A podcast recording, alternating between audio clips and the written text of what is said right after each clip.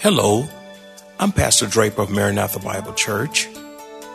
And in light of the recent virus from China and looking at the devastating impact, displaced, despondent, in pain, in confusion, not knowing where to go, I want to preach a message entitled Starting Over. This is a special message that you really don't want to miss. Because the reality of life is that sooner or later, all of us have to start over. After the death of a loved one, uh, not passing a course, a failed marriage, a bad decision, on and on it goes.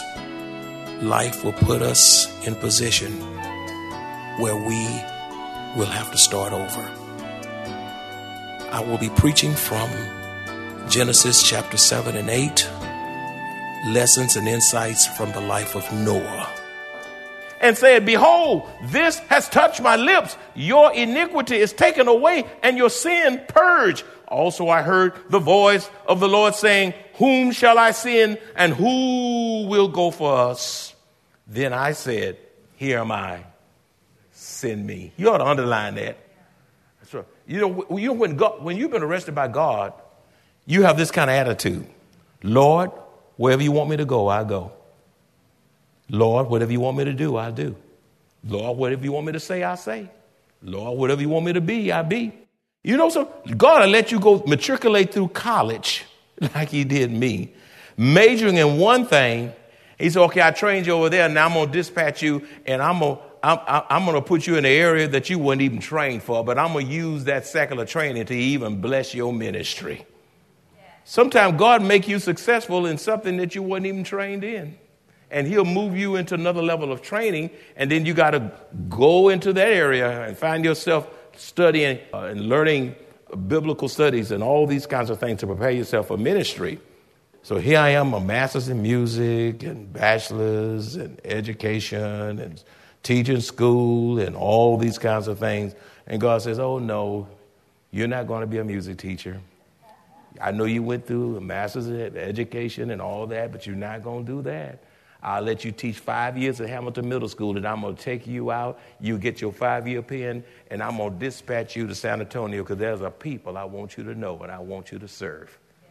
And my wife and I have been here ever since because of God, our attitude of saying, Lord, here I am, send me. Now, can you say that? Can you say, Lord, here I am, send me? Now, some of y'all scared to say that because you don't know where He's going to send you. Hey! You, you, you, you scared to say that? You, you want to fix your mouth. Oh, no, I, I don't want to pray that. I like my house. I like my job. I like, I like my friends. I like my relatives. I never did, when I left Houston, I never did get back there to 3510 Kaplan Street. I'm glad I didn't. I'd probably been worst off. Anyone you ever go back home, you see those folks living worst off. And I'm so glad I'm not a worse off person. I'm better because I heard the voice of God. Amen. When believers have a personal encounter with the Lord, He will reveal His will to those who make themselves available to Him. When you're available to God, He'll clarify His will to you. The reason He won't clarify His will because you're not available in your spirit. Look at you thinking now. He said, I, I, I God, I, I don't know your will. Well, because you're not available. You're not available. You want to do just enough to get by. Some of you just satisfied going to heaven. No work, no, no, no, no, no serving. Just, Lord, I want to see you. But when you get up there, there's going to be judgments of rewards based on works done here uh, on earth. Now, we don't work to be saved. We don't believe in salvation works, but we do work because we are saved. That's a big difference. Look at verse 8c. It says, Then I said, Here I am, send me. Also, do not expect God to reveal his will to you if your life is corrupt. You live in one way in the church, and then you go home, you're a whole different person. You're not going to know his will if you're defiled, you life, life filled with sin. You're not going to know his will if you're racially prejudiced. That's right. You can't have all that in you. You, can't, you can't know his will if you can't forgive people and move on. Unforgiveness will keep you from discovering the will of God for your life. Some of y'all been holding grudges and God can't do a thing with you. You still holding on to that betrayal uh, of 15 years ago. And God says, I'm trying to move you on. I'm trying to bless you, but you won't let me because you won't let go of that injustice that happened to you. You saw what happened to me at Calvary. They were unjust to me, so why should you think you can have a free ride without injustice happening to you? They did it to me. Notice Isaiah was convicted of his sins after seeing and being in the presence of God. Isaiah heard the voice of the Lord after his iniquity was taken away and his sin was purged. D. The will of God is revealed through enjoying your relationship with Him. They use it for one, oh, oh, oh, I don't know God's will. I'm still trying to find it. Well, maybe you're not enjoying the God who can make His will known to you. You cannot be miserable doing the Lord's work and expect God to reveal His will to you. I don't want to go to Sunday school. That's too early. I don't want to go to church. Stay too long. I don't want to read my Bible. I don't understand those words. You know, you, you got an alibi for everything. And so God said, well, you won't know me like you, like you should know me, and you sure won't know what I want you to do. Psalms 37 4 says, Delight yourself. Look, delight, underline that. Delight, delight, delight, delight yourself in the Lord, and He will give you the desires of your heart. Now, if you're not delighting in Him, why should He unfold to you the desires of your heart. Do you realize God uh, moves us and He plants us through our desires? God will put in your heart a desire, nothing to be a doctor, a desire to be an architect, a desire uh, to be a plumber, a desire to be a brick mason, a, a desire to be an attorney, a desire to be a pastor, a desire. He'll, he'll move. And then uh, I remember the previous church where I pastored, uh, I had a desire to be there. A desire. But when God was finished with me at that previous church, you know what He did to me? He lifted the desire, and I couldn't stay there one week more when that desire to be there was no longer there. God moves us even through our desires. He says, Delight yourself in the Lord, and He will give you the desires of your heart. Beloved, God knows the condition of your heart. Do not expect God to give you the desires of your heart if you are not thankful. Do not expect God to give you the desires of your heart if you're not rejoicing in the God of your salvation. Do not expect God to give you the desires of your heart if you're not committed to the Lord and His work. You, why should God clarify His will when you, when you can't even come to church on time. Look how quiet he got. e, I'll move on. That's too much conviction. e, the Word of God, if you want to know His will, the Word of God will reveal the will of God through the Spirit of God. You want to know the will? Get into His Word. Get into the Word of God. The Word of God will reveal the will of God through the Spirit of God. As you're reading the Word, the Holy Spirit will illuminate and, uh, that passage, make it alive, uh, give you insight into it. I'm going to tell you something else. It's happened to me time and time again. Let me let you in on something. God gives you revelation from Himself and direction for your life as you meditate on Holy Scripture. I dare you, I double dare you, I triple dare you to get in the Word of God and go slow and read meditatively. Read the Word of God just slowly. Don't rush it. Rush it. And you know, as you're reading, God will begin to illuminate your mind and your heart, and God has given me some of the greatest insights and revelation as to what He wants me to do. Just as I was reading the Word of God, the light came on in a particular matter that, uh, that He wanted to make me know about. He'll do that. The activities of God will begin to work in a mighty way when you are reading the Word of God. If you're just tuning in to the Maranatha broadcast, Pastor Draper is in the midst of a series entitled Starting Over.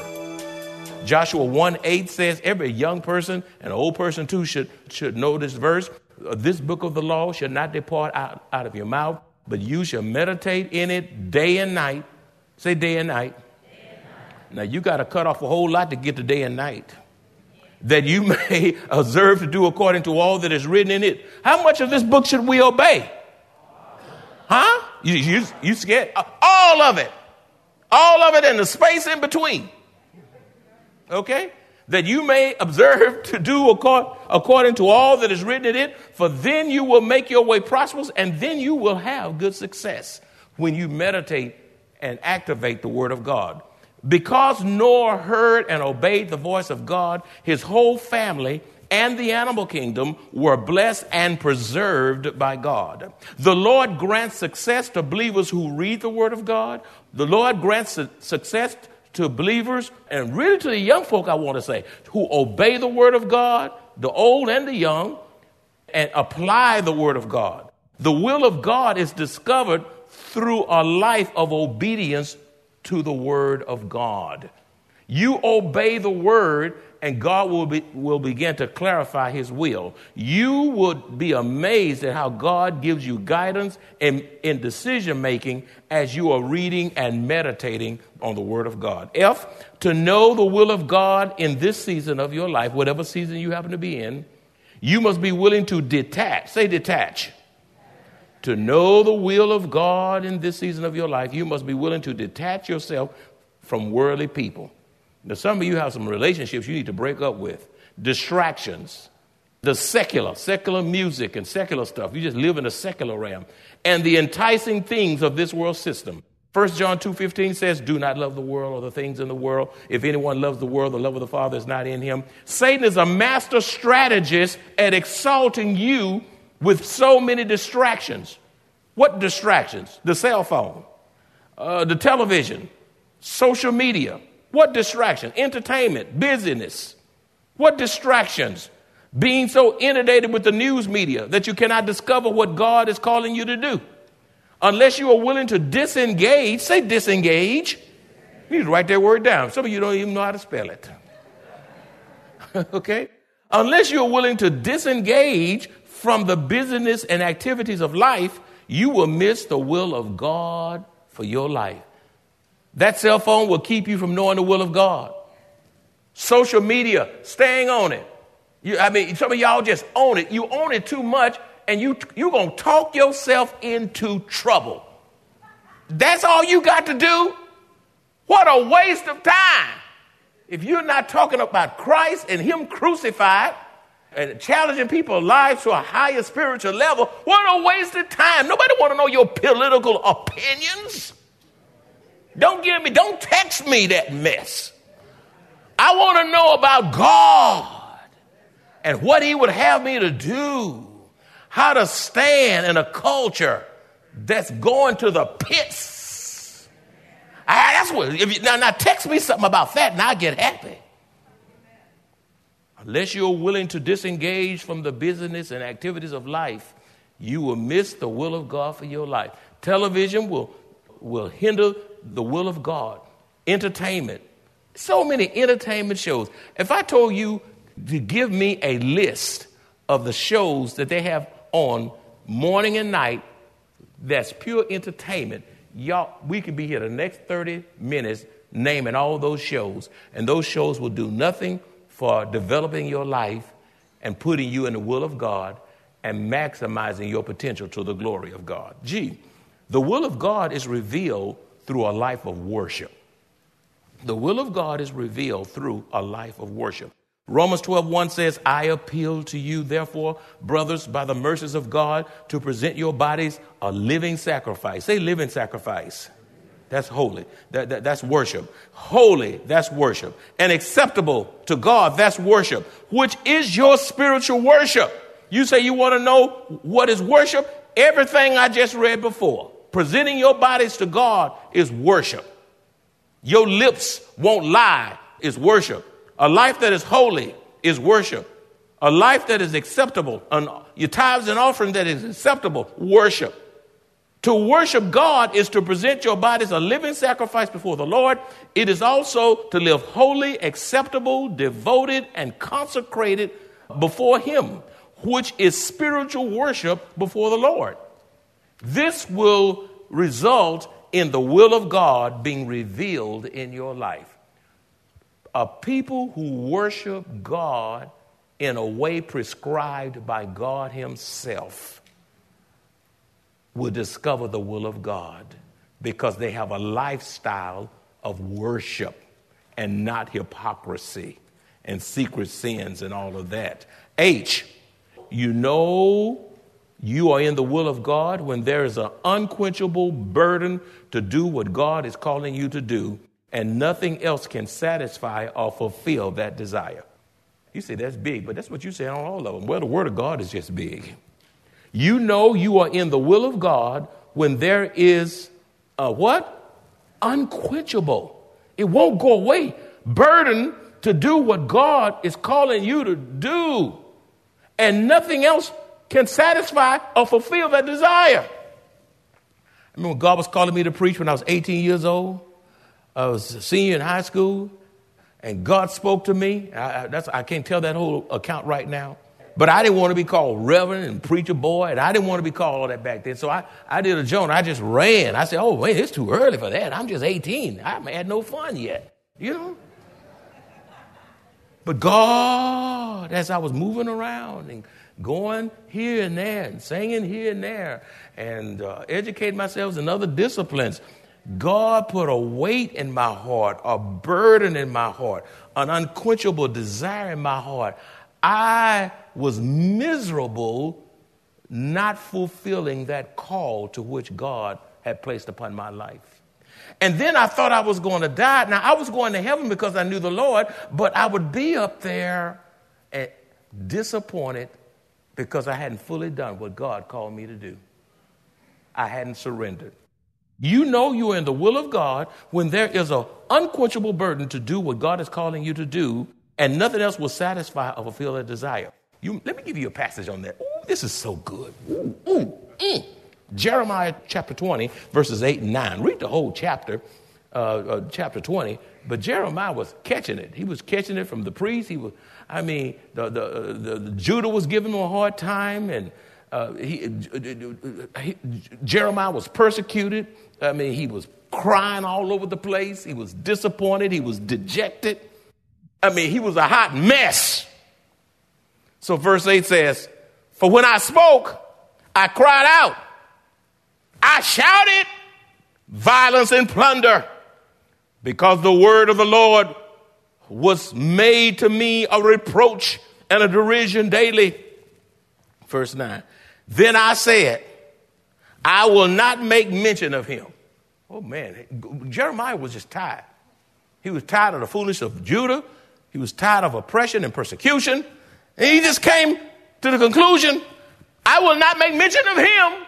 Who's him? God. God, I'm not talking about you anymore. That's the preacher man talking. You know, people can frustrate you so much until you just want to give up the ministry. A lot of pastors have walked away from the church because of rebellious, stiff necked, traditional people that refuse to change. Stony hearts, hard hearts, just uh, full of everything but the Word of God. He says, I will not mention of Him. I'm not talking to you anymore, God. I'm not even talking about you. I'm not going to speak for you. No, look, no, speak anymore in your name, his name. Now, you know he, he's bold. He, he, he, was, he was worked up, hot mess. He just said, this is, I'm through with this. I'm through I don't have to take all this. I can go somewhere and cut some wood and make me uh, some soup. But, but look, but, but thank God for the but. But introduces a contrast. But his word was in my heart. Now he thought he could not do it, but what he forgot about is that he had the word of God in his heart which would not let him stop. But his word was in my heart like a burning fire shut up in my bones. That's deep, all the way to the bones. I was weary of holding back. Holding back what? What God had called me to do, to preach and to, uh, to preach and to stand and be uh, a prophet to which God had called me to be. I tried to hold it back. I tried not to preach. I tried to shut up and not say nothing. But, but I couldn't hold it back anymore. I could not because it was like fire shut up in my bones. And he ended up doing continuously what he said he would not do. Moses was like that too. People made him so frustrated, he spoke, he, he hit the rock instead of uh, speaking to the rock like God had told him to do, and he missed the promised land. He missed the promised land because of rebellious, stiff necked people. And he did not cross over. Now, he made it to Canaan, he made it to heaven, but he did not cross over because he misrepresented God, being frustrated with stiff necked people who wouldn't obey. Now, I'm to tell y'all right now, I'm not to. I'm not to get no whooping because of you. I'm to just go and do what I'm supposed to do, whether you do it or not. Because your blood is not to be on my hand. That's why I mount the pulpit and preach through pandemics and preach through ups and downs and roundabout. I'm to hold my post until I can't do it anymore. Why? Because God has burdened my heart. He put the calling in my heart. When you have been arrested and called by God to do a certain task for Him, there is an irresistible desire that will not leave you alone until you yield to what God has called you to do. I, it is God's will for parents to teach their children to obey Christ and His words.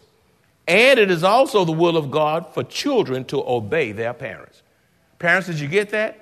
And children, whether you 28, 38, 48, you, you, your parent, you still a child under your parent. Okay? It is God's will for parents to teach their children to obey Christ and his words, and it is also the will of God for children to obey their parents. Ephesians 6 1 through 4. I love what the Amplified translation says. Children, obey your parents in the Lord. Okay, is that an option? No. Obey. Obey. Obey. Unless your parents is tempting you to do something that's illegal, like getting you to go get some crack or something. You know, I mean, some parents are crazy, you know. But but but now I'm talking about under normal situations. Children obey your parents in the Lord. Now, you know what that means? This means to accept. You young folk out there, you listen to me. You, you sit next, next to your child, you hunch them so they pay attention. They might be nodding. this means to look. This means to accept your parents' guidance and disciplines and discipline as God's representative in that house. Your parents are God's representative in that home. They represent God in that house. And when you disrespect your parents, you are disrespecting God. Can I get an amen? He said, Well, wh- why should I do it? Well, look at the next passage. Look at the next phrase. For this is right. The Bible, the Bible answers the question. For this is right. That's why, that's why you it's right. It's right. Don't even think about it. You don't have to, you don't have to pray about should I obey my parents. It's right.